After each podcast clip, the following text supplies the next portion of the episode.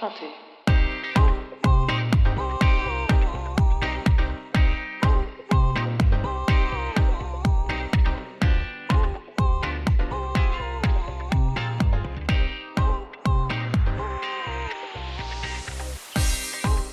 Welcome back, Whitey Tidies, to another Two Tight Ends podcast. I am your co-host, Connor, and with me today, as always, is 100% the imposter. It's Neil. What's up, everybody? Neil, how does it feel to be super sus? I'm sus all the time. My nickname in college was Sus Gus. I'm ready, bud. You mean that hot semester of college? That two semesters. Oh, sorry, yeah. 2 semesters. Man, what a time! What a time! You just look back on those 2 semesters so fondly, like the best time of your life. Yeah, it was crazy. I mean, community college really like, changed me as a man. Yeah, I remember. I was so proud of you. You'd come into the restaurant, grabbing a burger on your little lunch break. You're like, oh, look at you getting food between classes. And then like the next semester, you're like, yeah, I don't think school's for me. I think I'm going to drop out. Yeah. What you didn't know is I was skipping at that time. So, oh, yeah, that would actually make more sense because it was at like 2 in the afternoon, not actual lunchtime. But enough about me. All right. We can talk about me. Let's talk about me. I mean, baseball. Let's talk about baseball. First off, in baseball news, White Sox and the manager decide to part ways, which was a little odd because this is the first time they'd made the playoffs since 2008. Yeah, it's kind of like the whole I always bring it back to basketball, but the Mark Jackson with the Warriors, they had a great playoff run and then they fire him. I mean, it worked out for the best for them because they got Steve Kerr, won a bunch of championships. True. But just interesting. They had a great year and then...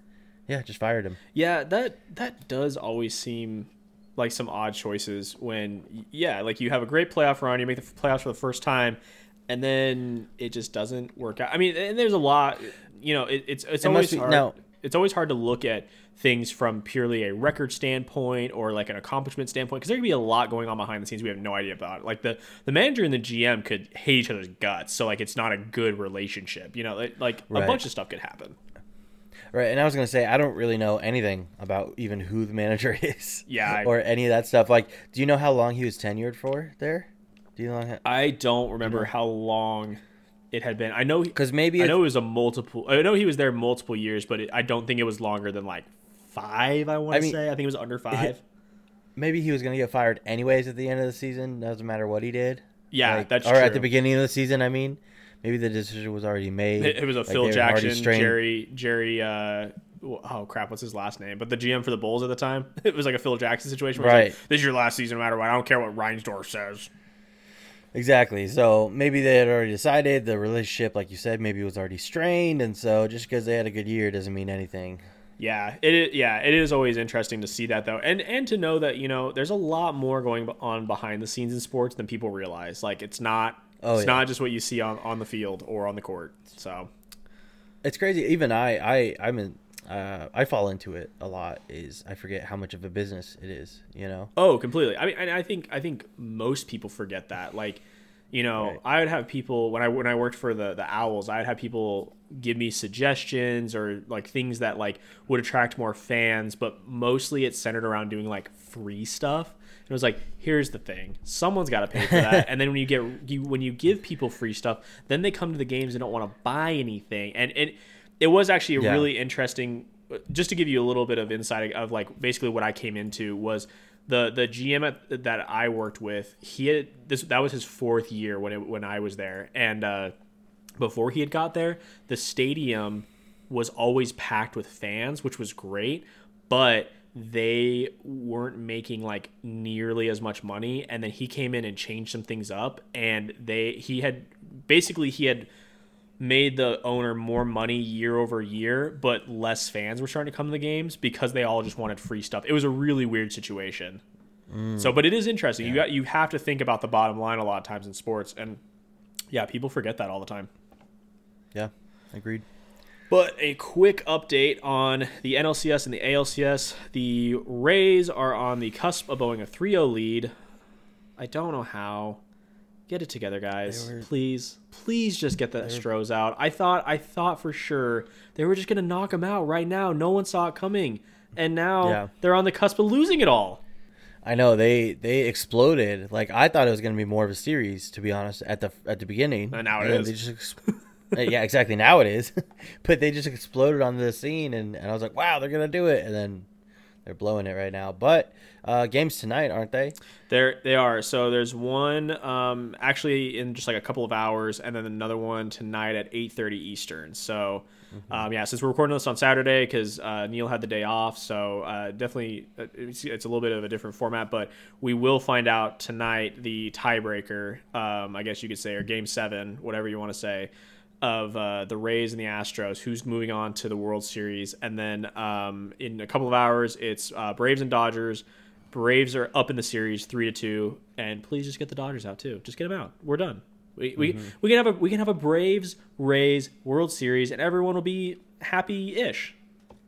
Happy-ish. I mean, I'm not happy because the Cardinals aren't in it, and the Nats are terrible, and I mean, Brent apparently has something against the Braves, so like no one's happy about it, you know, in like a big sense. Unless you're the 5 Tampa Bay Ray fans. Well, they were happy till now. Yeah, and the like small minority of Montreal fans that I guess are rooting for them now too because they're hoping they'll split time. But I think that deal is off the table now. But yeah. I mean, maybe they're holding out hope. Who knows?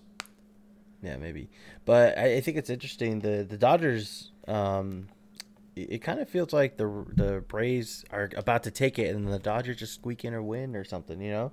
Yeah, it's a little nutty. And the craziest thing was coming out of Game 4, I believe it was, when the Dodgers scored 11 in the first inning, which was a wild record for the most scored in any postseason first inning. And they just blew that game wide open at that point. The Braves had no hope of coming back. It was like I think the ending score was like 13-2 or something. Like, yeah, I mean, for the opposing team, that's so deflating. Oh yeah, I mean, I didn't 11-0. I'll be honest, I didn't watch that game, but I want to go look at like if they I'm sure they did, but made some pitching changes like in the first inning. Like, that's deflating for a starting pitcher too, is when you don't even get to pitch your normal like 5 to 6 innings. That's like pretty typical for a starting pitcher. So that's also super deflating. Maybe that stays in your head for the next outing too. Like, yeah, I don't know. We'll see what happens. So I'm really excited, and you know, to be fair, we did say we just want good baseball, and it is great baseball. I mean, I definitely don't want the Astros to go through, but hey, to make it good baseball, they came back from a 3-0 deficit, and they've tied it up, so it's making for good baseball. But still rooting for the Rays, still rooting for the Braves. I think that would be a great series, but if it does end up being Astros and Braves or I mean, the thing is, if Astros go through, I'd rather see the Dodgers so that we can have a rematch. The little rivalry going on. Yeah. I'd love to see a rematch, and I'd love to see Joe Kelly throw out some more guys. Oh, that would be so good. Bring back our hero. Bring him back. Our hero. Number one fan. Not Dodgers, though. Just Joe Kelly. I hate the Dodgers. Yeah, just Joe Kelly. But like you said, it has been good baseball. So, yeah, let's keep it going. They made it a series. Yep. Keep it rolling. Well, yeah, in other news, football news, Nick Saban actually tested positive for COVID. The interesting thing is, though, that he's going to be at the game tonight, right? Like, yeah, he just tested positive earlier this week. Yeah, so I actually, you know, when we first brought this up, I was like, oh, we don't really need to talk about that because it's not really something to talk about. But then I thought about it more. The weird thing here is, like you just said it, he tested positive earlier in the week, and most people have had to like quarantine themselves, mandatory 2 weeks, blah blah blah blah blah, in order to 10 days or something. Yeah, exactly, in order to like even be able to go back to the practice facility or whatever it is. But because it's a, you know, a head coach that's worth multi-millions of dollars, all of a sudden because he supposedly had 2 or 3 negative tests the day of, he's allowed to be on the field. Like, what is that? That's such a weird double standard. Yeah, I don't understand. And maybe there's something that we didn't see. Maybe there's something. Maybe it was a false negative. I don't know. So I hope we're not just, you know, something went over our heads and we just don't see it. But yeah, that just seems so weird that he's already back. Like I like you said, most people are quarantined for a while. I thought he'd at least miss one game, but nope, he's there. Yeah, I don't know. I just don't get it. I just want to know if it is like kind of a double standard thing where, oh, because he's this big head coach, like he's just allowed to test negative and be on the field, where, I mean, you look at like the NBA, like a guy like Lou Williams who just happened to go to a strip club, but no, they forced him to quarantine. Like, you have to. That was right. The rules. You broke the rules. And same with Nick Saban. It's like, he didn't break the rules necessarily, but like, dude, you got it. You had a positive test, so like, quarantine yourself. That's the rules. Yeah. I just hope he doesn't spread it, right? Like, I think that's everybody's hope. Oh yeah, could you imagine? As like, long as he's allowed to be on the field, and then suddenly it's like Alabama and this game are postponed now because of positive tests coming out of Alabama. Or they go through with it and they give the other team COVID or whatever. That would be wild. Yeah, true. Yeah, like a Stephon Gilmore meme type of situation where he's like putting his face right in the helmet of Mahomes. Yeah, exactly. But hey, moving on to some other wild news. Michael Thomas was cleared to play this last Monday in the Saints game, but he actually got suspended because he had an altercation with a teammate. Yeah, supposedly he punched someone in the face or helmet or whatever it was. The report's coming out saying like they were talking about how all he does is run slants or whatever, which is kind of funny. And then he punched his teammate. But again, shout out to Pat McAfee. I was watching his take on this, and he was saying like, "Hey, listen, there's got to be something more because fights in practice happen all the time. Like there has to be something a little more here. Maybe he got in a coach's face. Maybe he disrespected a coach, which Sean Payton said he did before the Monday night game. But disrespected, what does that even mean? And the other thing, some other reports coming out that now this is purely speculation, but the other thing is coming out that maybe the Saints are looking into the future and looking like they maybe want to move on from Michael Thomas. And if he gets suspended for, violating team rules or something, then they might be able to forfeit future money. They might not have to pay him future money if they release him because of this. Neil. So that's some speculation coming out, is maybe they're just trying to get rid of him in the future. They know they're not going to get rid of him, and so they're setting themselves up. Neil, are you saying that sports is a business and that they would think about this as a business move? Even if it is business news, that's pretty shady. Oh, that's super shady. No, that's just trash business right there. Like I don't like that at all, because here's the things I have a problem with when it comes to here are the two of my biggest pet peeves when it comes to sports is like players not being loyal to teams and teams not being loyal to players. I just feel like there has to be some sense of mutual respect there, and when it's not there, I can't buy into it. I think it's garbage. Yeah. Now yeah, sorry. Go ahead. No. No. You go. No. Okay, I'll go. All right. You go. Okay, so I was talking to my brother about this because I think he has Michael Thomas on his fantasy team or something like that. So he was like really upset that he wasn't playing again this week, and I was like, well, yeah, because he had an altercation with quote unquote with a teammate, and he was like, well, he did come out and say that his injury was still kind of bothering him and stuff. I'm like, Michael Thomas said that to save face. He said that so that again the team can't boot him out. I don't know. I think it's weird to like the Saints come out and say, oh, he's suspended because he had an altercation with a teammate, and then Michael Thomas saying like, well, my injury was still kind of bothering me. It's like, I think you're just... Which one was it? I think you're just kind of saying that to save face a little bit. Yeah, and some more speculation. Some people were saying maybe this is a cover-up for an injury that happened. Because, again, just fights happen all the time. Excuse me. And maybe he broke his hand punching a helmet or something, and they're covering that up. Could be. I don't really think that's it, but maybe. Can we talk about that for a second? Why do football players punch each other in the face? It makes no sense. They have a hard plastic helmet on their head for a specific reason. Like, punch them in the gut. There's no padding there. They have shoulder pads and like leg pads and helmets. Punch them in the gut. Punch them in the ribs. Or rip their helmet off first and then punch them. Or pull a Myles Garrett. Rip the helmet off and then use it as a weapon. Yes. Genius. Like, Myles Garrett was an innovator. You heard it here first. Connor said Myles Garrett. Nothing wrong. I mean, I don't know if nothing was wrong, but I do like Myles Garrett. He's fun to watch, especially when he hits people in the head with their own helmet. I just think that's wild. The funniest thing. It's crazy. But yeah, no, like it's dumb. It doesn't make sense, but obviously they've got to be seeing red. You know, they're not thinking. Oh, totally. Yeah. And I mean, yeah, when you're in an actual fight, what's the first thing you're going to go for? You're going to go for the face. But like, guys, right. Come on, like fight a little strategically. Like football's a pretty strategic sport. Fight strategically too. We've seen it too much, especially in games. Like you said, they just go straight for the helmet. It's like, I don't know, if you're really trying to hurt them. Yeah, like if you're really trying to hurt them, like maybe try to punch for the ribs. There's literally no padding there. Yeah, exactly. I don't know. I mean, or maybe pull a hockey. You throw the gloves off, you rip the helmet off, and then it's go time. Like, why don't you do that? Oh, dude. Could you imagine if football was like that? Oh my gosh, I would be at every game. I would pay so much money.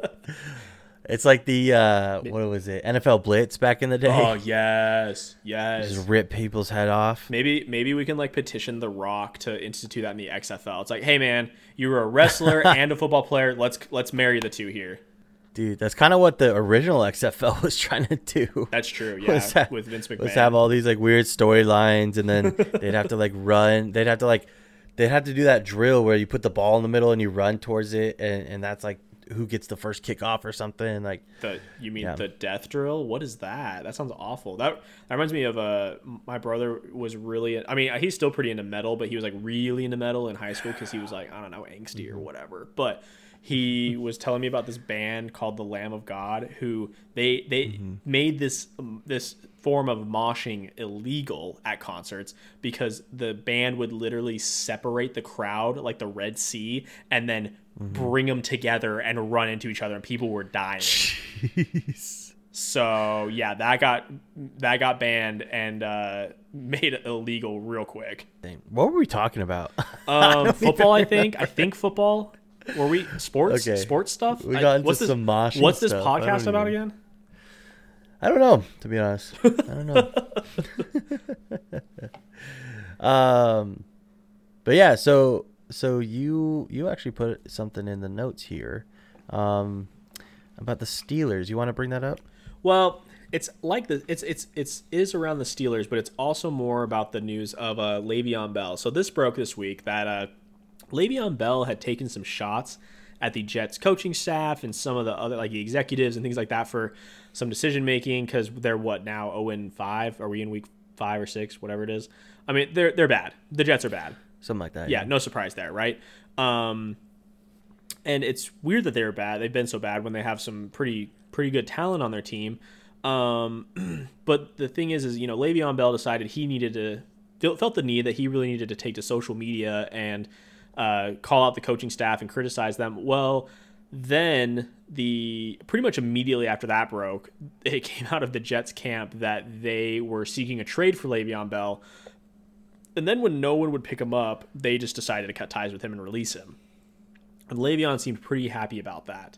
And then apparently later in the week, the Chiefs signed him. So now the Chiefs are just insane. And we can get into that in a little bit. But what my question came from was, like, was being on the Steelers, like, I don't know, 4 or 5 years ago, is that like being a Disney child star or something? Because we saw what happened to Antonio Brown. We've seen what's happened with Le'Veon Bell, two of their absolute star players. Like, what did the Steelers do to those guys?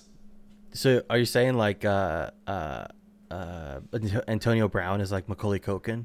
Yeah, basically, and Le'Veon Bell is like Miley Cyrus. Yeah, being on the Steelers was like being in Home Alone 2, and then all of a sudden, you know, in a few years, he's doing heroin. Yeah, pretty much. Yeah, and then exactly. Le'Veon, like, being on the Steelers was like Hannah Montana, and then all of a sudden he's naked on a wrecking ball in the Jets. Like, I don't know. I mean, it's just that's interesting. Yeah, I just want to know what the Steelers did to go. Like, did they like hire Jerry Sandusky under the table and that's what happened to those guys. Like, I don't know what happened to them, but like they went crazy because the reason why I brought this up too is because Antonio Brown is one of my favorite players, like his storyline, I should say. He was one of my favorite players of all time, where he was a walk-on at a small school, and then wasn't he just like a special teams, like a punt returner or kick returner for the Steelers? I think so, yeah. Yeah, like, but wasn't he a 6th round pick? Yeah, exactly. That's what I mean. Like, like late draft pick, walk on at a small school, and then he was just specifically a kick and punt returner or whatever, and then became one of the best receivers in the NFL. Like, that's an incredible story. And then went crazy and shaved his head, went full 2008 Britney Spears. Got frostbite. Yeah, exactly. Like, what happened? You know? And then Le'Veon, where Le'Veon, it was weird too because he didn't really seem like that much of a diva, and then all of a sudden has this huge problem with the Steelers, can't stand the Steelers, wants out of the Steelers, finally gets his trade to the Jets or whatever, signs with the Jets. I can't even remember what happened. And then, he signed. That's right, he signed. And then didn't he miss a year or something? He sat out. Well, the thing is, he sat out a year with the Steelers because he wanted a contract. He wanted a bigger contract. That's what it was. And they weren't. He was asking for like 16, 17 million. They weren't going to give it to him. So then he sat out a year and then came back with the Jets. That's right. That's what it was. They wanted to give it to him. Okay. Again, though, huge diva move, kind of out of nowhere a little bit, where he's like, I'm just going to sit out then. I'm just not going to play. And then signs with the Jets. And now can't stand the Jets. Needs out of the Jets. Has to get out of there. Like, it's just, I don't know. It's just weird to me. And we saw the same thing with Antonio Brown, though. He was like, got to get out of here. My quarterback's racist. Like, can't stand it here. Goes to the Raiders, where he seems so happy. And then all of a sudden has this huge problem, rants on social media, and then gets traded or signs with the Patriots or whatever because he got released. And then it comes out that apparently that was like a strategic move on his part, that he like hired someone to help him. Like, it's just and they're both dropping rap albums, and they're like, and Antonio Brown is like has legal issues, like his ex, or I don't know if they're still together, or, you know, or whatever, accusing abuse, all that stuff. Dude, it's just, it's insane. It's literally a soap opera, but that's what I'm saying, is it reminds me of like this whole like making kids too famous, too young, like Disney, and then like later on they go crazy and you wonder why. I'm like, what did the Steelers do to those guys, honestly? So does that mean like Ben Roethlisberger, does that mean he's like Justin Timberlake, not really gotten to anything crazy? He's just doing his thing? Yeah, that's exactly it. He's JT for sure. He is the JT of the NFL. There you go. You heard it here first. You heard it here. But no, let's actually talk about the Adam Gase. Let's call it a debacle for a minute. Okay. They had, like you mentioned earlier, they've had, they haven't had a plethora. There's a SAT word for you. They haven't had a plethora of talent, but they've had, you know, these good picks and they've had good signings and stuff. But it just seems like they get under Adam Gase's skin or whatever happens, and then they just release. Like, they signed C.J. Mosley. They had Jamal Adams, Le'Veon Bell. You know, they've had all these good players, but whatever happens. And then the craziest thing is they go somewhere else, and finally they're, you know, back to their old form. That player is, because they're out of the black hole that is Adam Gase. Right. But it's so weird. And this actually brings up Brent. Shout out Brent. He had an interesting question for us. He was like, well, does Adam Gase get fired first, or do the Jets win a game first? Oof. And I think that's a tough one. At this point, I think Adam gets fired first, because they're giving away or releasing all their big talent. So I don't know what hope they have. Well, and Sam Darnold keeps getting injured. Yep. Like, and Joe Flacco's not going to win you games, especially not with the roster they have. Oh no, their roster is garbage now. I mean, when you now have Frank Gore as your RB1. I mean, not shout out Frank Gore. Frank Gore is amazing, but he's what, 42? Like, how old is Frank Gore now? He's been in the league 37. He's been doing it for like 17 years. He's been in the league forever. Yeah. And like, he was once amazing, but he's definitely not Frank Gore of 10 years ago. That's for sure. No. And especially behind that line, it's like, ooh. But no, it's like Adam Gase. What are they doing? He didn't. And not only in the Jets, but when he was with Miami, I mean, Ryan Tannehill wasn't a great quarterback. All of a sudden, he gets out of the grasp of Adam Gase, and he's, you know, the best quarterback in the league right now, one of the best. Yeah, his QBR is amazing. He's throwing 4 touchdowns, running a touchdown in. Like, what's going on? What is going on? Exactly. Adam Gase doesn't seem like the best coach around. Let's just put it that way. Yeah, I agree. Here's the real question. If Adam gets fired, does he get hired anywhere else as a coach, like offensive coordinator or something? Like, I think not even a head coach. Does he get hired? I think he has to, because that happens a lot when a head coach like has a few teams and stuff and they try it out and they don't do great. It happens a lot where they get hired on as an assistant or, you know, offensive coordinator or something. And then they can try to work their way back, or if they're happy with the offensive coordinator or whatever, they try to work their way back to the head coach job. So I think he will get hired, just because the other thing is he kind of has, as far as I know, he kind of has the Peyton Manning backing, which is wild. And so like he has good recommendations. So I think he'll get hired on as a coordinator, and then maybe he'll work his way back to a head coach somehow. I don't know. Yeah, probably. Mm-hmm. But let's do. So the Jets obviously released Bell after it came out that they were trying to trade him. Once it comes out that you're trying to trade him, there's no way you're going to trade him, because everybody's like, no, I'll just wait till you release him. Yeah, exactly. And then you have to pay him, and we won't pay him. Yeah. But yeah. So excuse me, Bell got released, and then it came out that he wanted to sign with either the Chiefs, the Bills, or the Dolphins, which is if just you're insane. Which if you're Bell, why would you not pick the Chiefs or the Bills? I mean, my thing was like, right. Here was my thing, was when that came out, it was like the Chiefs, the Bills, or the Dolphins. I was like, that's like the 3-headed Hydra meme, but there's the one on the right that's like an idiot.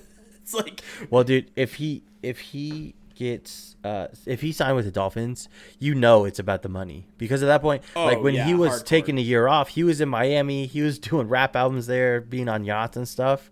So if he goes back to Miami for that, it's about the money and the location. Although another good point from my brother, because my brother has recently gotten really into fantasy, is that you look at the Dolphins' record, it's not great. I think they're 2-3, but you look at the fantasy points coming out of their players, it's insane.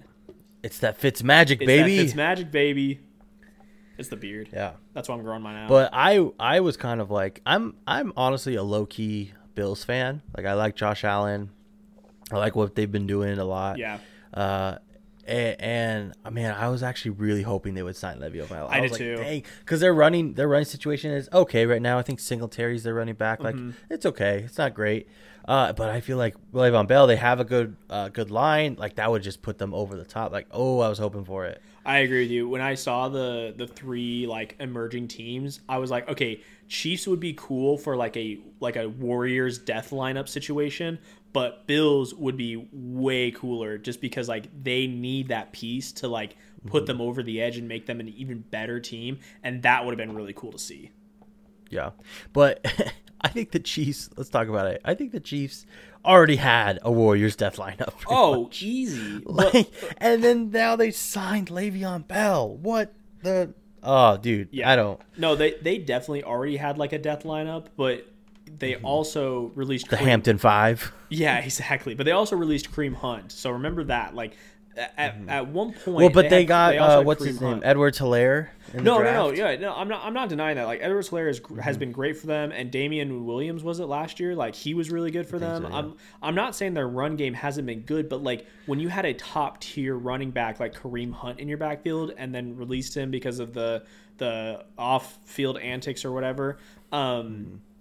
You know, they did take a big hit to their run game, but then you get a guy like Le'Veon Bell to come in and kind of like, I'm not going to say fill a gap, because they didn't have a gap, but to just take you to that next level like you had at one point. Right. Dude, it's just unfair. Like, I saw a meme that was like, the Chiefs really do be playing Madden with no salary cap. I'm like, it's so true. Well, and another thing is, Bell is such a good receiver out of the backfield, and even he could run routes. The scary thing is Like, they could have a two running back set in a shotgun formation. They could motion. They could hand it off to Bell. They can motion him out to the slot, put him on a linebacker, get a good, like, dude, there's so, like, and Andy Reid is so creative. There's so many things you could do with Bell. You could have him and Sammy Watkins and Tyreek Hill and Edwards-Helaire and Travis Kelce all on the field at the same time, and you don't know who to guard. It's insane. It's scary. It's honestly scary. And the thing I'm most mad about, too, is in both my leagues, people already had Le'Veon Bell. Why do you have him on your team? You shouldn't have had him on your team. Let me pick him up. Yeah, exactly. Oh, so dumb, dude. But the rich just keep getting richer, man. Isn't that the truth? Just like everything else. Yeah. But you know who's not getting richer? Is Melvin Gordon. Oh, yeah. That was my first choice. So he was actually arrested recently for a DUI, which, man, come on, Melvin, what are you doing out here? Maybe he was just really upset about their game getting postponed, because apparently he was really upset about it. I saw, really? After his sorrows. Yeah, after the Broncos, was it Broncos Patriots or whatever game, or no? Yeah. Was it? Yeah. No, it was Broncos Patriots got like moved back to week 6 or something like that, and they like had to do all those crazy like schedule shuffling. I saw that he was, apparently he had like tweeted or something and was like really, really mad. So I don't know, maybe he was just like drowning his sorrows and then decided to drive. Who knows? Maybe, but I mean, it, from a football aspect, kind of sucks because for him, I mean, Philip Lindsay was out. I don't know if when he's coming back, but Philip Lindsay was out, so he's taking the load of the running back carries. He doesn't have to share, and he did really well in the game before. And it's like, dude, like you had this momentum going for you, and you got it back because last season you sat out because you won a contract and whatever, you know. So you're getting some momentum back, and then this happens, and man, like I don't know, it just sucks on all sides. Yeah, I mean, it's kind of similar to like a Michael Thomas situation where it's like, dude, you had it, and then you had to go and do this. Yeah. You know, it's, I don't know. I just don't understand. I mean, I'll never understand because I'm never going to be a professional athlete of any kind. Let's get that straight. Let's get the record straight, guys. Just like Neil's not a doctor, I will never be a professional athlete. Let's just get it clear. Let's just make that perfectly clear. In case anyone had any kind of doubts. But like, I just don't understand guys that don't put the job first. You know what I mean? Like, even though it is a game, they're playing a game for money. They're playing it professionally. But like, it's your job. You have to put that first. You got to think about that first, and then you just go and do stupid stuff like this, or punching your teammate in the helmet. Yeah. Yeah, I agree. I don't get it, but that's just kind of tragic for both sides. And, hey, loser of the week right there, man. Like, just don't drink and drive. Just don't. Get your Ubers. It's bad. Get your Ubers. Hey, we up out of here. Anyways. All right, let's move on to some basketball. Let's not even talk about what we just said. Nobody needs to know. If you know, you know. Let's just say that. We up out of here. We up out of here. So the Lakers won their 17th championship. LeBron, AD, all of them beat Miami Heat. It honestly wasn't even really much of a contest. Like, the last game was they handled them pretty well. Yeah, that last game was a little rough to watch. Yeah. But man, it was awesome. All these stats coming about LeBron's greatness, LeBron's legacy now. I want to get right into it. So let's go through LeBron's ranking in these stats for the NBA Finals, okay? For NBA Finals statistics, where he ranks among that, okay? He's first in total triple doubles. He's second in total points, second in total three-pointers made, second in total steals, second in total assists, second in field goals made, fourth in total rebounds, fourth in total double-doubles, tied fourth for total games played, and sixth in total blocks. Wow. Well, I mean, when you have been in the finals that many times, it should be... Okay, I'm not gonna say it should be expected because there are like he's tied. I was gonna say, I mean, he's tied for fourth in total games played, but with a guy like LeBron to go to the finals that many times, all I'm saying is like if again Michael Jordan, we're gonna bring it there. if he had gone to the finals as many times as LeBron, I think we would be seeing some similar numbers put up.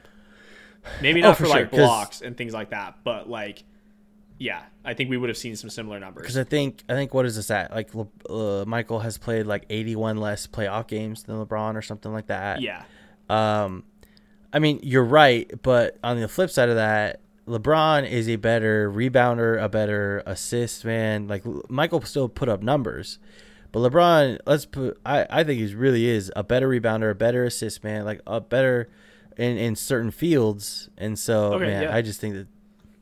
So even if he had total amount of games, like I still think LeBron would have beat him in a lot of categories. No, I agree with you. I just, I wanted to point out some of that greatness. Like that is crazy. He's won his 4th championship. And he's been to the finals, 9 times? Like, this is just insane what he's done, what he's able to do. No, and I completely agree with you. And, you know, I had to take a step back after they won because, you know, I definitely was rooting for the Heat in this situation. But I've seen people post about, like, Michael Jordan, Kobe Bryant, like some of the greats that are always in the conversation for some of the greatest of all time is they wish that they wouldn't have hated them so much while they played, so they could have just enjoyed the greatness. And I feel like that's what I've had to do with LeBron, where like I've always been very vocal about how much I really don't like LeBron, but you cannot deny what an incredible player he is. And so I finally like just took a step back and I was like, you know what? Why not just enjoy that you're witnessing one of the greatest players to ever do it in the time that he's doing it, and just leave it at that. Dude, I felt the exact same way with Kobe. I honestly hated Kobe when he was playing. I was like, no, screw him. But whatever, Lakers kept winning. I hated him. I really didn't do what you're kind of doing now and take a step back, like start appreciating the greatness. I probably didn't do that until his maybe final year. Yeah. Like his final run. And I was like, oh, like this is kind of too late to appreciate it in the moment, you know? Exactly. And so, yeah, like, you know, take a step back, look at this greatness. Just appreciate it. LeBron. Yeah, just appreciate it, man. This is why we're having the debate of who's the GOAT. Yep. Because he's at least he's in the conversation. He's in the conversation. That. Exactly. And right. And, like take a second. You know, and you think about it, because when you talk about Michael Jordan, everyone just talks about how great he is. But I'm like, you know, there are people that hated Michael's guts when he played because he was just so dominant and so cocky. Like he had to be a little cocky and a little arrogant, and he had to be, you know, he had to do that to be the kind of player that he was. And so I just feel like, you know, now people talk about how enamored everyone was with Michael Jordan. I'm sure there are people that hated him to the core. And so, yeah. Well, New York hates him. Exactly. New York and anybody Detroit, in the East, pretty much. And, had to go pretty much anyone in the Eastern Conference. Boston, like, no, he was definitely a hated player because of how good he was. But that's exactly it. Is like now people look back on it and all they talk about is the greatness and the dominance and everything else. But and the hatred subsides over time. You know, you're not in your face anymore, so now they can appreciate it more. But to your point, like try to take a step back now. Try to appreciate his greatness while he's doing it. And who knows how long LeBron can be doing this? Like he did not look old at all. No, he did not. That's for sure. But and I think the break for them helped him tremendously. I mean. Yeah, like he's played like I think an extra 3 seasons, just playoff games. Like it equals to like 3 more seasons. Wow. Like I think that break for COVID when it happened for him and some other players, I think that helped tremendously. Probably, and for him not making the postseason for the first time in how long or whatever last year. Yeah, he actually got a good offseason. He got a great break to just kind of like rehab and take care of his body as best he like he does, because apparently that's what $1 million body. That $1 million body, man. Well, again, all right. He's the greatest. One of the greatest. He is one of the greatest, and because of that, can we get into the GOAT debate a little bit? Because I have some interesting points to bring up. So, yeah, please. Zach Lowe, a known ESPN writer, he actually put together a great article. You all can go look it up. It came out just like 5 days ago, and it's just called "LeBron James versus Michael Jordan: Why the GOAT Debate is Different Now," and I think it brings up some really good points. And here's the reason why I'm still in favor of Michael as the GOAT. The main thing he brings up is the fact that Michael Jordan just seemed so inhuman when you would watch him. Like, he just seemed untouchable, and there was really no sign of like bringing him down or even just like stopping him and anything really. I mean, like everyone references even the flu game. You know, the flu game is always referenced as like he's just he's not a human being. Like, he's just on another level. And then he brought up the the 2011 finals against the Mavericks, where LeBron just really did not put up good numbers. And no, it was a bad finals. It was very bad finals for him, and that's where like you got that peek into the window of like, oh, LeBron is human. He may be the biggest, fastest man alive, but he is human and he can be beaten. Yeah, and let me I still agree. I still think Jordan is the GOAT. But let me try to, let me try to defend LeBron here a little bit. Oh, please do. I think we talked about it in, was it Brent's episode? I can't remember. We talked about it before. I've mentioned it before how Michael Jordan had a tougher road in the Eastern Conference than LeBron does now, right? So all of his failures and stuff happened in the Eastern Conference, like, the semifinals and conference finals and stuff, right? And then LeBron's growing and building, I feel like, like to compare it to Jordan's whole, he had to beat the Pistons, he had to beat the Cavaliers, he had to move past them, Knicks and everything. And that's how he grew. And then once he got in the finals, that's kind of that like hardened him. And then once he got to the finals, he was ready to just go off, because to your point, he didn't seem human, but like, he lost to the Pistons back in the day. They broke him. And then that's what made him like do it, right? So LeBron had to do that in the finals, though, on the slightly bigger stage. And so I think that's just a little more prevalent in people's minds, where, because LeBron had, in my opinion, easier than Jordan road to the finals. And so, yeah, I just wanted to bring that up. Like, I think it was a little bit of a bigger stage where LeBron had to do his growing, No, and I completely agree with you. Again, I think we're on the same page with this. I just thought that was an interesting point to be made, was that, like, I think that's where kind of the line in the sand is drawn, though, where there is the debate constantly, but where is like the real like disconnect? Like, why is LeBron not like an obvious candidate as being like the number one? And that's it. I think when I read that, I was like, that's the thing. That's the thing that LeBron is missing, is that he can be beaten, because Michael is 6 for 6 in the finals. I know that always gets brought up, but he's 6 for 6 in the finals. And like you said, he had to slog it out like in the semifinals and the Eastern Conference finals all the time. That was like where he was really challenged. And then not that he wasn't challenged in the finals too, but like it was always leading up to the finals is where he had to. I feel like by the time he got to the finals, he was already ready for the finals. Exactly. And because like where he's 6 LeBron, for 6, go ahead. Yeah, exactly. Where LeBron, it's always the battle was in the finals, and that's why he's, what is it officially? Not that he didn't have battles in there, but I feel like the toughest challengers were usually in the finals for him. Exactly. And what is he 4 for 6? Is that his record? 4 for 5, right? Or not 4, not finals? 4, not 4 for 6, 4 and 6. Sorry, I said that wrong. No, but I thought it was only 9 times. 4 and 5, right? Whatever it is. You know what I'm saying? Like, right. But like that's where the disconnect is. Is like, oh, LeBron can be beaten for his ring. Like he doesn't. He's just not automatically getting a ring. Where it was like Jordan, if he gets to the finals, he's getting a ring. Right. And I think go ahead. Again, I agree. But I again trying to defend LeBron here a little bit. We mentioned it before. I think I mentioned in the last episode.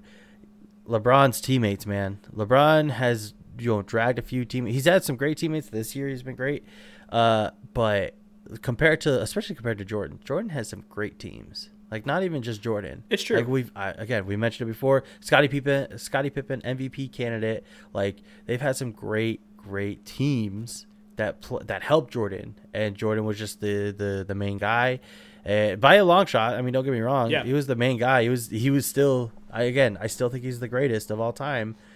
But I think you look at the 07 07 finals where LeBron is in there. Well, I mean, that's a loss right there. The one where Kyrie and Love get injured. Like, yeah. Like, he's just dragging these teams. I agree with you that he's been dragging some teams, but like Jordan dragged that Bulls team for a while to the playoffs. Yeah, but they weren't making it to the finals. Yeah, but they made it to the playoffs.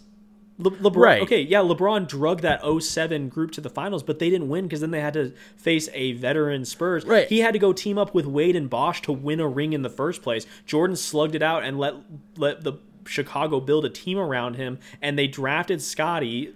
Thank goodness. And yes, you're right. They drafted well, so that helped. But then they had people like Horace Grant. That was their number 3, which Horace Grant was a great player. I'm just saying, like, LeBron had to run to Miami to go win a ring. Mm-hmm.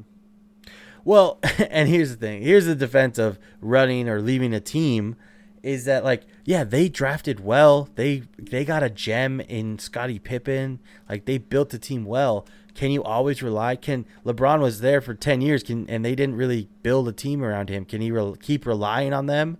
Can he just waste his career in them? I'm not defending Cleveland's front office by any means. I'm not saying that yeah, they were terrible. They weren't building a team around him, which was the problem. But what I am saying is that that's also where I think I mentioned this in the GOAT debate. I believe it was with Brody, where I talked about the fact that Michael's the one that pushed his teammates. Like, do you think Scottie Pippen would have been the same caliber player if he had not played with Michael Jordan most of his career? No. I don't think he would. And let me get a little bit off topic. Is I see people all the time posting like, oh, what could have been? Because I think it came out, Scottie. I think the Sonics traded the pick that eventually made it to be Scottie Pippen. They're like, oh, what could have been with Scottie and Gary Payton and Sean Kemp? And I'm like to your point, would Scottie be the same player if he wasn't around Jordan, if he wasn't drafted by the Bulls? I don't know. I don't think so. But I don't think he would have been. I think he still would have been a great player, but I don't think he would have been an MVP candidate like you're talking about. That's the whole point. I see that all the time. It's like, oh, if we redrafted, if Kobe went to Charlotte, would he be the same player? I don't know. That's a good point too. I don't know if he would have been. I think the thing is, like, you talk about Mamba mentality though. I think Kobe would have been a very similar player, but then you get into the whole topic of like, what's the word? It's like environment versus your upbringing or whatever. Basically, yeah, it's like environment versus situation or environment versus environment versus like your natural like born tendencies essentially. Right. So like, nurture versus nature. Thank you. It finally came to me. Yeah. Nurture versus nature. And I wonder, you're right. Like, would Kobe still have been like that with his innate nature versus like going to a situation like was in Charlotte where like the Lakers were obviously a very established organization. So they were setting and they were a better team. They were setting up Kobe for a lot of success. I don't like when people do that, especially in sports. It's like you just don't know what would have happened. They probably weren't going to be the same people when it happened. Like I just don't like. What if Kobe wasn't even in like the GOAT conversation because he went to Charlotte? That could have happened.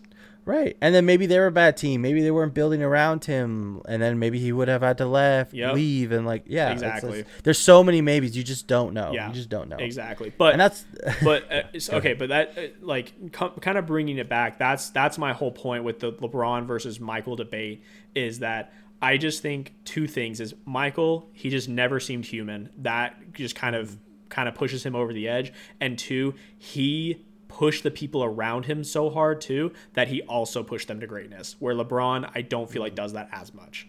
Mm-hmm. And I as think much I'm, he still does for the most part. I feel like for the most part I agree with you. LeBron or Jordan I think is still a GOAT. I also like to try to defend LeBron. I think it's fun to try to defend him, but it ultimately. Yeah, and I think there is a debate there. There is a debate, right? But ultimately, I do think Jordan is, and all your points I agree with. Like, yeah, he did not seem human. Yeah, at times, exactly, or most of the time, exactly. If not all the time. And where LeBron, yeah, like the 2011 finals and all that stuff, he doesn't seem human sometimes. Yeah, that's super true. And now going away from these specific players for a minute and talking about the 2011 Mavericks, I do have to bring this up because I sent this to you on Instagram this week, but it was this tweet that said, reminder that Dirk Nowitzki led a team to the playoffs 9 consecutive times and won a title without having a single all-NBA player in the most competitive conference of all time. And I think that's something important that we have to remember, is that Dirk Nowitzki was also very great and does not get talked about enough.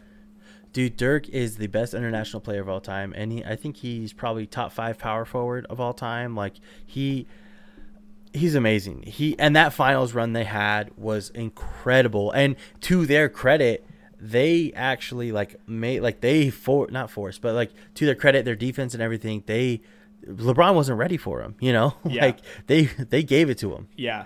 And also on top of that, Dirk seems like the nicest human in the entire world, and is like a walking meme. So, like, what more do you want? I kind of wonder if a person like that, a person like Dirk, who's so nice, I just kind of wish and hope that they were such a dirty trash talker. It comes out later that he's just, like, the worst trash talker. Yeah, I kind of wish that it was the case. I don't think it is, but that'd be so funny if Dirk's just like trash talking everybody. Can you imagine? He's on the line, like waiting for to get a rebound for a free throw or something like that, and he's like in the ear of the guy next to him. He's like, "I'm gonna watch the life drain out of your eyes as I freaking wrap my hands around your neck." It's like, whoa, what? Like, whoa, Dirk, chill. And after the game, he's like, "Yeah, they're a good team, pretty good one." He's like, "Oh, is it Steven Adams night? Good day, mate." Like, yeah, I think it's great. Man. No, like Dirk, or we should have a whole episode about Dirk. We should. Great Dirk tribute. Great basketball player. Dirk tribute episode. I'm here for it. Yeah, Dirk tribute episode. Okay, so really quick, we are. We talked about that for a long time. Gosh, dang! There's so much to talk about in that. But now let's talk about the other team in the finals really quick. I had to pose this question: can Miami attract another star to their team? Like, I think there's a good possibility where they see what they did against this powerhouse Lakers team. I mean, you add one more piece, you've got a ring possibly. Yeah, I think they can. I think I want to go over like their their salary cap, who they have to sign and stuff, because I don't know too much about that usually right now. I mean, I wonder if they can afford one. I just don't know off the top of my head. I also wonder. I think they kind of need another player that's going to fit well within their system for it to work, like Jimmy did. Like, Jimmy's the perfect person for them, right? So they need another person who's perfect. Like, I just don't think, like, honestly, I don't think if Kevin Durant, I mean, he's not going to sign, obviously, but if they got Kevin Durant, I just, maybe that, I don't think it would have worked. It won't work as well. No, I don't think so either. As him. But, I could be totally wrong. Like, I'm sure it would work. They would make it work. But you kind of get what I'm saying. I do. Yeah. They kind of need that another star. Like, a lot of people say they're going to go after Giannis. I kind of do think Giannis would work in that system. I mean, it's just like, it's like Giannis, like Bam, but on steroids. Like, yeah. He's that big dude that handles the ball. He can assist. He can, he's just in the paint all the time. The only thing that with bringing in Giannis, that kind of tightens in Giannis and Bam and all that stuff. That'll shrink the court for them unless Giannis can improve on his three-point shooting some more. But that's what I'm trying to rack my brain is who would actually be a good fit for them. I'm not too sure off the top of my head besides Giannis. I think Giannis would be a good fit. Yeah, Giannis actually, that sounds like a scary lineup. That would be really cool to see. That'd be insane. That would be really cool. Because that defense, you're not getting anything on that defense. You don't score. Yeah. Especially if they could figure out how to play Bam and Giannis at the same time. I think they would stagger it a lot if you got Giannis. Yeah. But like closing lineup, like that death lineup, if they had one with Giannis and Bam, like in the front court, and then you have Jimmy and they have so many different options, Tyler Hero and all that stuff, and Goran Dragic in the front court, like. Yeah, that's kind of scary. Oh, it's very scary. I mean, I was just thinking about I would love to, if Giannis really did go to the Heat, I would love to see a game with them versus the Rockets, where Rockets is such a heavy offensive team. Mm-hmm. Like, they're so focused on offense, and then you would put them up against a Heat team like that. That'd be such a good defense. Oh, that'd be so fun to watch. Yeah, that would be interesting. But again, there's not too many big stars on the market right now. There probably won't be until next year, I think, or the year, not this offseason, like the next offseason. So, like, right now, I just don't know, unless they're trading, but obviously they don't want to give up a lot of their pieces. Right now, right. I just don't know who they can get. Yeah, and maybe they don't attract someone like this next season, but yeah, wait, maybe when someone is like, once someone is up, up for contract renewal, or is deciding they're going to test free agency, like they might be able to grab somebody. Yeah. Exactly. Especially with all that young talent, like you're mentioning, and like Duncan Robinson and Tyler Hero, like, and I mean, Jimmy's not old yet. So, I mean, they've still got a lot of pieces to work with. And I want to see Bam's who they have to resign or something if somebody's coming up, because then that kind of throws a wrench in it a little bit. Right. So, yeah, we'll have to see. But I'm excited. I'm excited for next year. It's going to be an awesome year, I think. You know, I do ultimately think Giannis will stay in Miami. I think Milwaukee. Close enough. I do think they need to make some changes. There's some trade rumors about Eric Bledsoe. I do like Eric Bledsoe, but man, he's just not showing up in the playoffs last few years. So it's been kind of rough. Fine with them. Yeah, I'm fine with them trying to move on from that. They definitely need to mix it up just a little bit, I think. I agree. And then if he does stay in Milwaukee, which I think he will. Yeah, I agree. They definitely need another piece in there to complement Chris Middleton and Giannis to really make it a super solid team. Yeah. But yeah, I'm excited, and let's see what Miami does. I hope this wasn't just a flash in the pan. I hope they're going to be great next year too. Like this, I'm excited for the future for them. I agree. You know what I'm more excited though for is to see if the Clippers are on the downfall. Are they going to blow up? Are they blowing up the Clippers? Are they going to blow up? Was this just a shot in the pan? Did they blow it? Because a report came out that some certain, let me see exactly who it was. It was Patrick Beverley, Montrezl Harrell, and Lou Williams were, quote, bristled when which is Kawhi Leonard was allowed to control his load management. And apparently, like, you know, they were mad Kawhi could just sit out games to manage his body, and then they allowed him to live in San Diego, which meant he was usually late for like team flights and stuff. It's like, yeah, like they obviously they got him, the Clippers signed him because they told him, yeah, dude, do whatever you want, come to the Clippers, right? Yeah, pretty much. But is that at the expense of, you know, not being able to treat everybody equally, which then some people are sick of it? Then I don't know. That's interesting. Now, to be fair, Lou Williams came out and denied the report, all that good stuff. But yeah, what do you think, Connor? First of all, I think that bristled is one of the weirdest words to use here. I think the only weirder word would have been like perturbed or something like that. And there's no way that was an actual quote. None of those three guys are using that word. Yeah. Why is it, quote, bristled? Yeah, there's no way. They're like, it must have been like whoever their source was, it must have been like, yeah, and these guys are really man, I can't think of the word. And then the reporter's like, bristled? They're like, sure, yeah, let's go with that one. Sure, let's go with that. And then he quoted them, like, what? Yeah, it does seem really weird. Like, I can't imagine Lou Williams. He's talking to Lou Williams and being like, I was very bristled about the whole situation, if I do say so myself. Like, what is that? Yeah. But yeah, I do think it's dumb to do that on the Clippers side. I think I think it's a bad move for any team to allow a player to kind of dictate their own schedule, their own, any of that stuff, because then it does put them above the rest of the players. It makes them seem like, you know, the rest of the players are a lower class than they, you know, and especially right. A guy like Kawhi, where he doesn't say anything.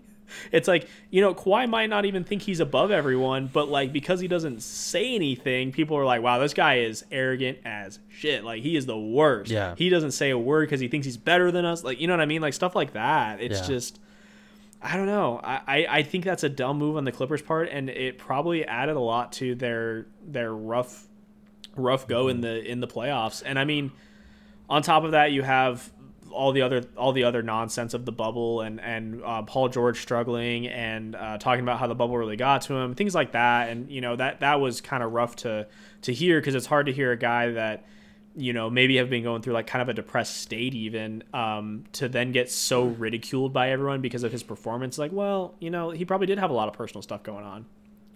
Yeah. But, yeah, but maybe it just got to him. But, yeah. But at the same time, I mean, you can only blame it on that so much. And then you have this crazy lineup that then loses to the Nuggets, which is great. Like the Nuggets were amazing and I give all the credit in the world to the Nuggets, but like, all roads led to an LA showdown in the conference finals, and it didn't happen because the Clippers couldn't make it happen. Like, come on, guys. Yeah, it's weird. And does that, you know, if these reports are true about, you know, the players rolling their eyes at Paul George and, you know, not liking how Kawhi is being treated, does that, I mean, if it's true, that doesn't bode well for the future of this team, because I think if, you know, a full off season, hopefully a little more return to normalcy next season. I hope that helps the Clippers, and because I want to see them do well. I think that this crazy team, but man, chemistry is a bitch, because if you don't have it, like, it's over. You can have all the talent in the world. Let me tell you, okay, 2K has it right.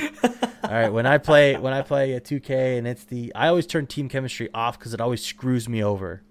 Because I hate managing it. Like, it's so annoying. I remember, I think it was like 2K11 or something when I first started turning it off. It was because I had a team with like Dirk Nowitzki and Kobe Bryant and all these amazing players, but they hated each other and so they didn't play well. And yeah, it just sucks. But I hope these aren't true, to be honest, and I hope the Clippers can try to figure it out. Yeah, I mean, I would like to see the Clippers do something, especially with the lineup they have, because I like a lot of the guys on that team. But, man, it's just looking rough right now. And all the trade rumors for, like, Paul George and stuff. Again, like, dude, calm down. It was one season. It was a weird season. Exactly. Like, this was such an odd season. And that's another thing, too, is that I hope this wasn't, like, a special situation for Miami just because they were in the bubble. I really hope it. That's what I mean. I really hope it wasn't because of that. Like, I know you keep saying flash in the pan, but, like, I wasn't even thinking about the bubble when you kept saying that. I was just thinking, like, oh, yeah, I hope this wasn't just kind of like a one-year thing. We forget that this was such a weird season, a weird year. Yeah, because, you know, the shooting in the bubble was really well for a lot of players. Like, that's probably going to come down. Yep. Like, it does, you know, I don't know. Like, kind of like Jamal Murray. Is he going to be the same player outside of the bubble? We'll have to see. Yeah. I mean, to be fair, do we have another bubble? We might. We don't know yet. Like, you know, because we don't. They might try to do limited fans like the NFL and other things are doing now. Now that, I don't know, COVID's kind of like it's on the downward trend, but it's still not gone. So, I mean, right. we could see a very different NBA again next year. Who knows? Yeah, we'll have to see. Yeah, and in other Clippers news, they actually signed Ty Lue to a 5-year deal as the head coach. I think it's a good move because all reports coming out saying, you know, he is a good coach.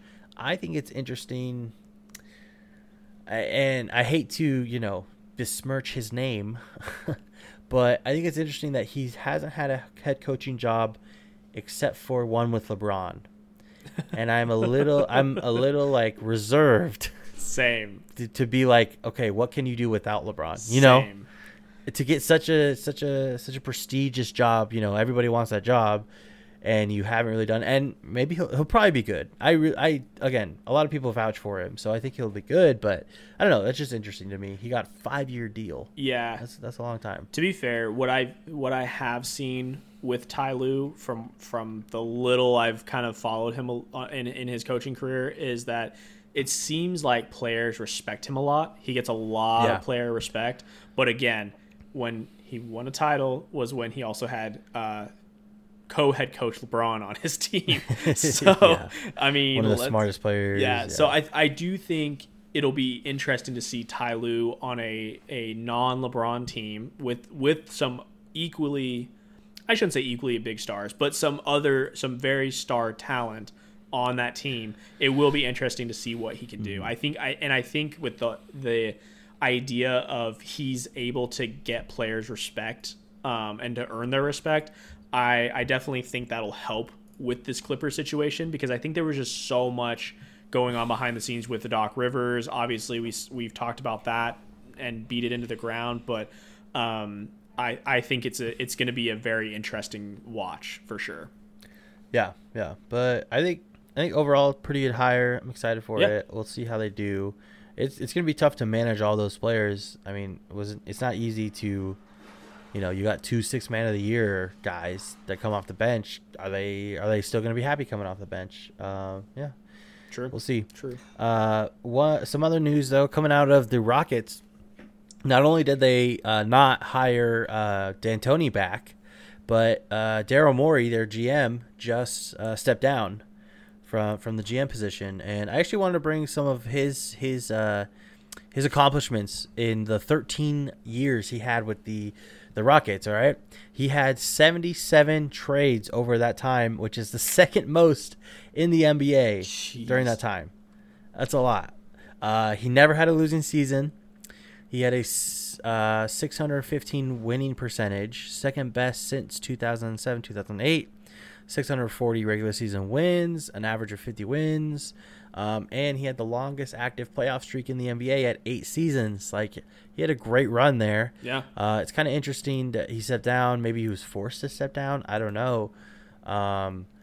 But as a Wizards fan who don't really have a GM right now, kind of, not really, I kind of want the Wizards to kind of go after him. Yeah. Like, he's not afraid to make a big trade to try to improve the team. Like, he's not afraid to do whatever it takes, it seems like trading Chris Paul and all this stuff, like getting Russell Westbrook. Like, he's not afraid to just go all in, you know? Yeah, you're looking for that snipe from out of DC. Yeah. Yeah, that would be cool, but they won't. They just won't, because you know Wizards gonna whiz. So exactly, but yeah, that's kind of interesting. 13 years with the Rockets over. Yeah, that is pretty nuts. It's a really long time. When you think about it, like what was happening 13 years ago? That was 2007. Yeah. So I was like in 7th or 8th grade, and just living life. I think I just got my braces off. It was a good time. A girl said hi to you, and you didn't pee your pants that time. And it was a good time. Came in my pants. Anyway, so but yeah, Daryl Morey. No, that is actually really impressive for 13 years with a team to put up those kind of numbers, and like you said, to do whatever it took to put together a winning team and to try to get a championship. I also wonder now with, again, this whole D'Antoni situation and now Morey stepping down, because what if it was of his own accord? I wonder if there's just some bad blood happening between like the front office and coaching staff and the ownership or something. I wonder if there's something happening with the ownership of the Rockets that just isn't sitting well with people, and that's why Daryl Morey's out. And you know what? He could have been asked to resign or forced to resign so that it you know, just looked good on both parties. He didn't get fired, but he also didn't besmirch the name of the Rockets ownership. And so, you know, he quote unquote stepped down. But I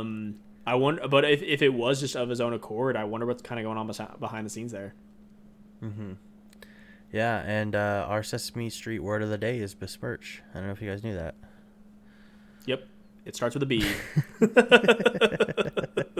It's great. It's a great word. But yeah, like it'll be interesting to see where he goes. I think wherever he'll go, like I think he'll be, you know, on top of people's list to bring him in. So yeah, let's see where he goes. I'm interested.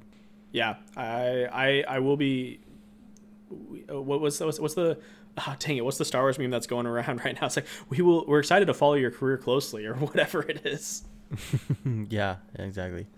Yeah, it'll be good to see where he ends up and what he can do there. Because if he goes to a team that's struggling and then turns them around, I mean, Daryl Morey, the GOAT of GM. Mm-hmm. I think it might be good. I think the best situation, obviously, is already a winning team, and he comes in there and he just makes them better. I think what the more interesting one would be, though, is if it's like a fringe team that's like kind of on the come up, but not quite there, and then he comes in there and just shake things up and just gets them winning. Like, I don't know, maybe the Timberwolves, maybe the Suns, someone like that, you know? Yeah. I like that. Or the Nuggets, maybe? I don't know what the situation is in the front office there, but that would be kind of cool, too. Mm-hmm. Yeah, very cool. Let's move right along to our debate topics. Pow, pow, pow. Pow, pow, pow. now. Still need an intro for that. Gosh dang it. Can someone just make one for us, please? Jeez, yeah. Do we not have enough? We need better fans. I'm just kidding. Our fans are the best. Whoa, whoa, whoa. Whitey Tidies, man. They're strong. No, they're Whitey Tidies are the most loyal. They will leave skids for days. I don't know where I'm going with that, but yeah, we have the best fans. Yeah. Yeah, so some rumors coming out of Hollywood. Tobey Maguire and Andrew Garfield are rumored to be in the next Spider-Man with Tom Holland, possibly to be a live-action Into the Spider-Verse. I think that's really interesting. Spider-Man's one of my favorite characters. Yeah, what are your thoughts on Into the Spider-Verse live action? So, okay, so to I think clarify this a little bit, for the reports I saw at least, it wasn't to create a live action Spider-Verse. It was just to confirm the Spider-Verse. And also, right. Okay, yeah, okay. I just wanted to make that clear that it's not becoming a live action Into the Spider-Verse, but that, yeah, right. It's bad wording there, bad wording. But yeah, but I think this is amazing. I mean, everyone since Sam Raimi's Spider-Man, I feel like, has really taken to these movies and has such strong opinions on them. I think because there was so many right in a row, that there wasn't a lot of downtime between them where, like, you have, I don't know, we're not going to see any like solo Iron Man movies anytime soon, like those are going to live on for a long time, I think. Yeah. But where Spider-Man, because it's owned by Sony and not by Marvel, they were just kind of like, well, here's our cash cow, keep on milking, boys. So they grabbed onto Sam Raimi Spider-Man, and then like 3 years later made the Amazing Spider-Man with Andrew Garfield, and then all of a sudden Disney and Sony were able to come to an agreement. So they were like, all right, well, we don't want Andrew Garfield, we're going to change it up and we're going to grab Tom Holland for the MCU. So I think because of that, and because people have attached onto the Spider-Man movies and have such strong opinions between their dislikes and likes between them and which one's their favorites, I'm all for this. I think it's going to be great, and I'm so happy that Tobey Maguire and Andrew Garfield are, like, all in on the idea, supposedly. Yeah, it's pretty cool. I'm excited for it, introduction to the Spider-Verse. I mean, there's so much you can do with the Spider-Verse. Obviously, that expands their possibilities for more movies. Now, my question to you is, rank out of those three, Spider-Man series, the Tobey Maguire, the Andrew Garfield, the Tom Holland, which sort of, because what is it? Two of them are trilogies and one of them is just two movies, right? Yeah. So there's only two standalone movies with Tom Holland Spider-Man, and there was actually only two with Andrew Garfield. There was not three. Oh, okay. Yep. I thought it was three. So who was your favorite Spider-Man, I guess, out of those three? So my favorite Spider-Man out of the three is Tom Holland right now. And then it's Tobey Maguire, and then it's Andrew Garfield. Here's why. I, from like the little I know about the comics and from like the animated series I watched, I've always seen Spider-Man as this, like, he's kind of cool and funny and witty, but it's also because he's incredibly nerdy. And I feel like Tom Holland somehow, like, fits that role perfectly. Where Tobey Maguire was a little too far on, like, the nerdy spectrum, and Andrew Garfield was a little too far on, like, the cool spectrum. Where Tom Holland is just nice middle, that nice Goldilocks middle. Where interesting. But then, just then between, like, Andrew Garfield and Tobey Maguire, I don't know. I just kind of lean towards Tobey Maguire. I don't know why. Just kind of my gut on that one. All right. Well, I think Tobey Maguire, those are my favorite Spider-Man movies. And I think because of that, I associate him as the better Spider-Man. I think I've only seen the one of the Spider-Man, the new Tom Holland ones. I don't think I've seen the more recent one. Dude, come on. Yeah, so maybe I don't know. Maybe I need to see more Tom Holland. You do. You need to watch Civil War because he's in that. And then you need to watch... I've seen Civil War, yeah. Okay, let me finish. You need to watch Civil War because he's in that. Then you need to watch Endgame and Infinity War, not in that order, clearly. And you need to watch both of the standalone movies. Then you will see all of Tom Holland's Spider-Man. Those are all the ones he's been in. All right, well, we'll see. I've seen, like, all of them except for one. So, okay. But no, I think Tobey Maguire, I don't know, man. The first two Spider-Man movies he's in are some of my favorite movies, some of my favorite comic book movies. I think they're really good. I do like him as, I don't know. It's probably just nostalgia. He just is my Spider-Man, you know? That's fair. Yeah. Like the Spider-Man you grew up with. Yeah. Right. But let me talk about Andrew Garfield for a second. Okay. I don't like those movies at all. I don't think they're good. I just don't think they're good. And so I don't even know how to describe it. I just don't like him. He comes off as a little too much for me, I guess, Andrew Garfield. Yeah. And I really hate those movies. I don't think they're good. Yeah. I agree that they're definitely on the lowest totem pole, or that they're definitely at the bottom of the totem pole for me in terms of Spider-Man movies. And yeah, I mean, I think this nostalgia definitely plays a factor in the Sam Raimi Spider-Mans because of, for example, the first one. Yeah, the first one, I was trying to remember if I remember this right, but that was the first PG-13 movie I ever saw. Fun fact. So, I mean, that kind of, like, holds a little place in my heart that I'm like, oh, this is, like, my first grown-up movie.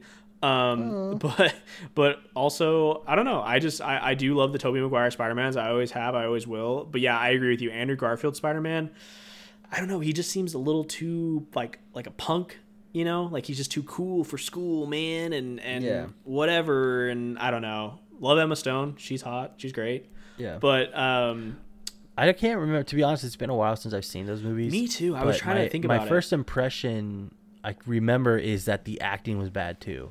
And maybe that's wrong, but I don't know. I think the acting was kind of bad in the first one. This is what I remember. I remember not liking the first one, but I liked the second one. But I think part of the reason I liked the second one was because Jamie Foxx was in it, and Jamie Foxx is one of my favorite actors of all time. So I think that added to it, where he's just fantastic. Mm-hmm. So I think that upped the acting a little bit, and it made it better. Yeah. Well, here's a kind of sort of off topic. Have you played the Spider-Man game on PS4? I haven't played it all the way through. I've played it a little bit because I've played it at like friends' houses, but I haven't I don't own it. So, but it was great. The little that I did play, it was awesome. It's a really good game, actually. I was afraid that it was going to be too much like Batman. Oh, okay. The Batman games, the Arkham Asylum games, but it's not. I actually really like the game, and I'm super excited for the Miles Morales one. Oh, so are you copying the PS5? Is this confirmed so you can play it? It's confirmed, but I don't know when I'm going to get the PS5. I'm definitely going to get one. I just, it might be next year or something. Yeah, no, that makes sense. I know that's the hard thing for me is because, I mean, we've talked about this a little bit off recording, but like I really want to build a PC. And so I'm like, I'd rather invest the money in a PC at this point rather than investing in the PS5. So it might be a really long time if I ever get a PS5, but if I do, then I think I have to get the Miles Morales game because I do love Spider-Man, and I kind of regret not getting the most recent one, and I feel like it's just too late at this point that I don't really want to spend the money on it. So but yeah. I think the Miles Morales game looks amazing. Yeah. My thing is I want to get a 4K TV too before I get a PS5. Yeah, you can see like all those beads of sweat on his forehead, and oh yeah, baby. Connor, you know what we forgot to do again? To check the oven. Close. I mean, my house is on fire, but that's neither here nor this there. This is fine. Yeah, this is fine. No, dude, we forgot to do our Monday night picks again. Oh my gosh! Dang it. Yeah. I think it's because we're recording on a Saturday, so that just didn't pop in my mind. But real quick, they added a second Monday night game. So not only do we have the Cardinals-Cowboys, now we have a Chiefs and Bills game as well. So Cardinals are favored at 2.5 points versus the Cowboys. What do you got? Really? Oh, well, I guess because Dak's out. So that makes sense. Dak's out. But Red Rocket, baby. Red Rocket. He's back. I can't hear Red Rocket without thinking of the South Park episode. Anyway, I'll just leave it at that. If you know. Thinking about a. Mm-hmm. Yeah. So Cardinals at 2.5. What do you got? Cardinals at 2.5. I'm gonna pick the Cowboys to cover. I think. Really? Okay. Yep. Cowboys. Think the Red Rocket will get it done. I think so. I mean, he's got a lot of weapons on that team. And, I mean, the Cardinals have been pretty decent so far. And I'm excited to – I think it'll be a good matchup, actually. But, yeah, I think the Cowboys can still do it. Okay. We'll see. Well, I actually am going to take the Cardinals. I think they'll actually win by probably, 5 or 6, I think. Okay. Cardinals. All right, and then the added game is the Chiefs and Bills. Chiefs are favored only at 3.5, which is pretty low. That's pretty interesting. Low. I mean, most of the games this year have been a lot more. Yeah. You know? Why don't you pick first on this one? Okay, I'm gonna go Bills. I think the Bills will upset them a little bit. Okay. You know what? Just to make it interesting, I'm gonna go Chiefs. I was thinking about picking the Bills, but I'm gonna put my faith in my boys, and I'm gonna go with the Chiefs. Mm-hmm. I don't think Le'Veon is playing, right? I don't know. It's not confirmed, but it's also not confirmed. So we'll see. Because he was doing the protocols with the Jets, and he's only been out of the Jets for like a day. So okay. I don't know. Okay, yeah. So probably not.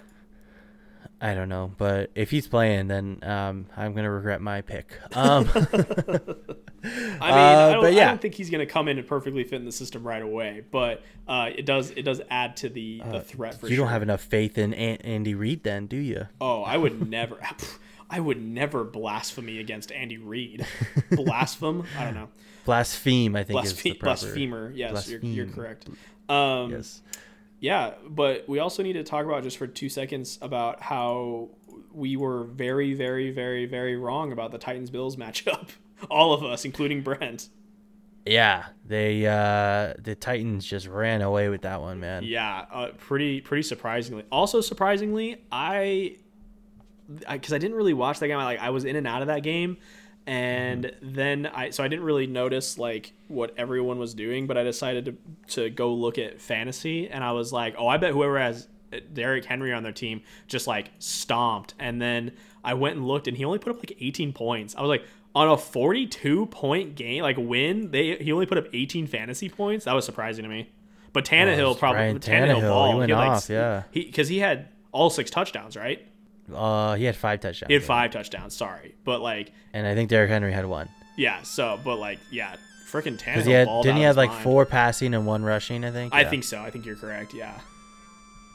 Yep. So all right, well, I am back in it now because of those picks last week, so let's get it, boy. Yeah, true.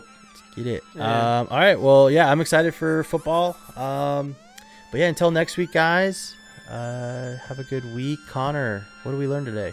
If there's anything we've learned today, it's to enjoy greatness in the moment, and that besmirch starts with a B.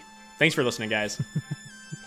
Real quick, go follow me at the Thrill Can Kill 5. Connor, where they're following you at? You can follow me at moco.cued. And you know what? Just go follow us at 2 Tight Ends on Instagram. Number 2 Tight Ends. And we'll be posting everything there. We'll post the clips from the show, things like that. So, yeah, go follow us there. We're excited to get some more stuff going on there. Yeah, let's do it, man. All right, guys. Well, until next week, have a good one. See ya.